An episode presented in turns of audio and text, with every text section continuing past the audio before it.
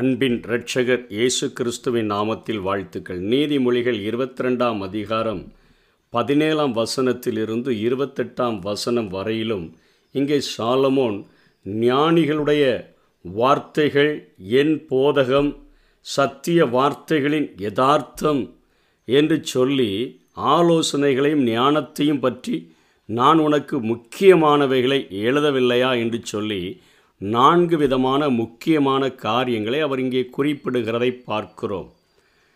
நன்மை செய்ய படியுங்கள், தீமை செய்தலை விட்டுவிடுங்கள் என்று சொல்லி வேதம் முழுவதிலும் ஆண்டவரை பின்பற்றுகிற பிள்ளைகள் அவர்கள் தீமை செய்தலை விட்டுவிட வேண்டும், அதே போல நன்மை செய்ய வேண்டியவற்றை படிக்க வேண்டும் என்று போதிக்கிறதே இங்கே நமக்கு அதிகமாய் பாவமாய் தோன்றாத 4 விதமான காரியங்களை, அதாவது யதார்த்தமான காரியங்களை, சத்திய வார்த்தையின் யதார்த்தம் என்று சொல்லுகிறார். அவைகளை இங்கே சாலமோன் போதிக்கிறதை பார்க்கிறோம்.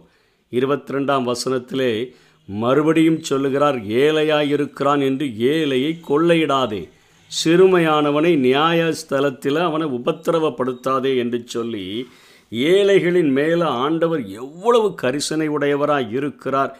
ஏழையின் மேல் அக்கறை இல்லாத எந்த ஒரு மனிதனும், கரிசனையற்று வாழ்கிற எவனுமே பரலோக ராஜ்யம் செல்ல முடியாது என்பதிலே அத்தனை உறுதியானதை வேதம் அடிக்கடி நமக்கு ஞாபகப்படுத்தி கொண்டே இருக்கிறது. யாத்ராகமம் 23ஆம் அதிகாரம் 6ஆம் வசனத்திலே உன்னிடத்தில் இருக்கிற எளியவனுடைய வியாச்சியத்திலே அவனுடைய நியாயத்தை புரட்டாயாக. வியாச்சியம் என்பது வழக்கை குறிக்கிறது. அவனுடைய வழக்கிலே நீ ஒன்றையும் புரட்டி விடாத. கர்த்தர் அவர்களுக்காக வழக்காடி அவர்களுக்காக ஒன்று ஆண்டவர் கொள்ளையிட்டு விடுவார் என்று சொல்லி நீதிமொழிகளிலேயே அவர் குறிப்பிடுகிறதை பார்க்கிற. கர்த்தர் அவர்களுக்காக வழக்காடி அவர்களை கொள்ளையிடுகிறவர்களுடைய பிராணனை கொள்ளையிடுவார். 22ஆம் அதிகாரம் நீதிமொழிகள் 23ஆம் வசனத்திலே சொல்லுகிறார். யோபு இதை தன்னுடைய வாழ்க்கை அனுபவத்திலே அத்தனை ஆழமாக போதிக்கிறதை மாத்திரம் இன்றைக்கு பார்க்கலாம். யோபு 31ஆம் அதிகாரம் 13ஆம் வசனத்திலிருந்து 22ஆம் வசனம் வரையிலும் அவர் சொல்லுகிறார், என் வேலைக்காரனானாலும் என் வேலைக்காரியானாலும் என்னோடு வழக்காடும் பொழுது அவர்கள் நியாயத்தை நான் அசட்டை பண்ணியிருந்தால் அதை பாவம் என்று அவர் ஒத்துக்கொள்ளுகிறார். தேவன் எழும்பும் போது நான் என்ன செய்வேன்? அவர் விசாரிக்கும் பொழுது நான் அவருக்கு என்ன மறு உத்தரவு சொல்லுவேன்? வேலைக்காரன அவர்களுடைய காரியத்தில் நான் நியாயத்தை செய்யாமல் நான் அசட்டை பண்ணியிருந்தேன்னா ஆண்டவர் எழும்பும்போது நான் என்ன செய்வேன்? எப்படி மறு உத்தரவு கொடுப்பேன்? 15ஆம் வசனத்தில் தொடர்ந்து சொல்லுகிறார், தாயின் கற்பத்தில் என்னை உண்டு பண்ணினவர்தான் அவளையும் உண்டு பண்ணினார் அல்லவா, ஒரே விதமான கற்பத்தில் எங்களை உருவாக்கினார் அல்லவோ. எவ்வளோ அழகான ஒரு ஆழமான ஒரு அடிப்படையான ஒரு காரியத்தை சொல்லி கொடுக்கிறார். 2 பேருடைய கற்பத்தையும் உருவாக்கினவர் ஆண்டவர்தானே என்று அவர் சொல்லுகிறதை பார்க்கிறோம். எளியவர்கள் வாஞ்சித்ததை நான் கொடாதிருந்து விதவையின் கண்களை பூத்து போக பண்ணினேனோ என்று கேட்கிறார். அதற்கு அடுத்தபடியாக கேட்கிறார், தாய் தகப்பனில்லாத பிள்ளை என் ஆகாரத்தில் சாப்பிடாமல் நான் ஒருவனாய் சாப்பிட்டதுண்டோ என்று கேட்கிறார். என் சிறுவயது முதல் அவன் தகப்பனிடத்தில் வளர்ந்தது போல என்னோடே வளர்ந்தான். நான் என் தாயின் கற்பத்திலே பிறந்தது முதல் அப்படிப்பட்டவர்களுக்கு கைலாகு கொடுத்து நடத்தினேன்.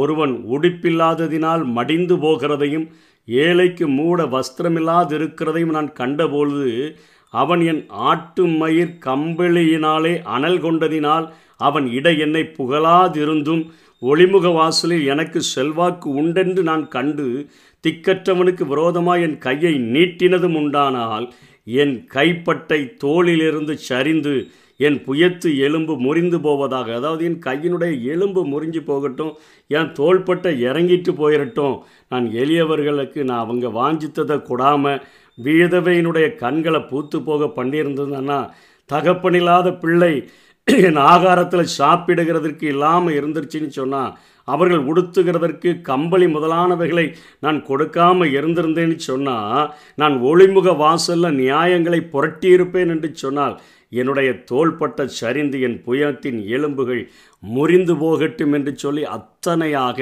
அவர் தன்னுடைய வாழ்விலே அவர் கடைபிடித்த காரியங்களை குறித்து போதிக்கிறதை நாம் பார்க்கிறோம். என் வாழ்க்கையில் ஏழை எளிய மக்கள் மேலே, விதவைகளின் மேலே, திக்கற்றவர்கள் மேலே, ஆகாரம் இல்லாதவர்கள் மேலே இத்தனை கரிசனை உடையவராய் இருந்தேன் என்று சொல்லி யோபு இங்கே சொல்லுகிறதை பார்க்கிறோம்.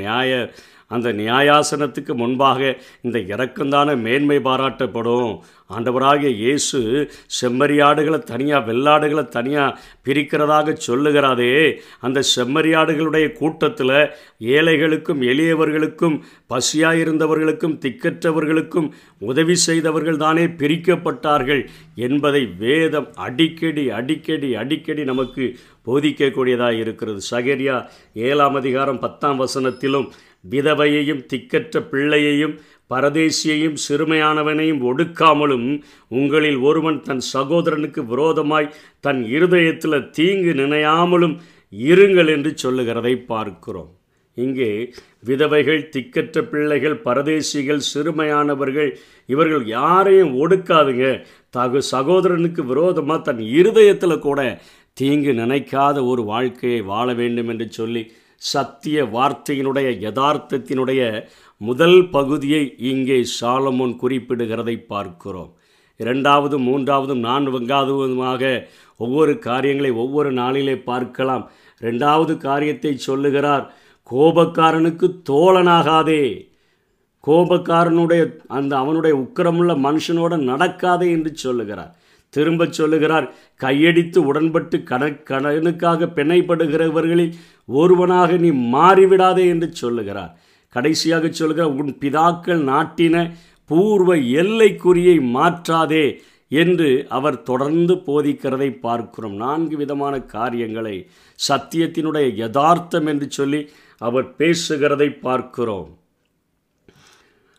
2வது காரியத்திலும் கூட அவர் சொல்லுகிற காரியம், கோபக்காரனுக்கு தோழனாகாதே, உக்கிரமுள்ள மனுஷனோட நடவாதே, அப்படி செய்தால் நீ அவருடைய வழிகளை கற்றுக்கொண்டு உன் ஆத்துமாவுக்கு கண்ணியை வருவிப்பாய் என்று சொல்லி தொடர்ச்சியாக பேசுகிறதை பார்க்கிறோம். ஆனால் இன்றைக்கு நாம் கற்றுக்கொள்ள வேண்டிய காரியம், சோதோம் கொமோரோவின் பாவமே எசேக்கியேலில் குறிப்பிடும் பொழுது திக்கற்ற பிள்ளைகளுடைய கைகளை திடப்படுத்தாமல் போனதே மிகப்பெரிய பாவம் என்று வேதம் குறிப்பிடுகிறதே, அந்த முதல் சத்திய அந்த வார்த்தைகளுடைய யதார்த்தத்தில், அந்த ஆலோசனையில், அந்த ஞானத்தில் நம்ம மிகவும் கவனமாக இருந்து அந்த சத்தியத்தை கடைபிடிப்போம்.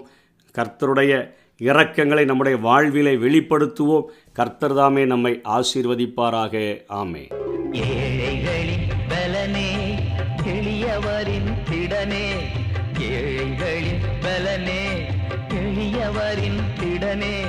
புயல் காற்றிலே என் புகலிடமே, புயல் காற்றிலே என் புகலிடமே, கடும் வெயிலினிலே குளிநிழலே, கடும் வெயிலினிலே குளிநிழலே.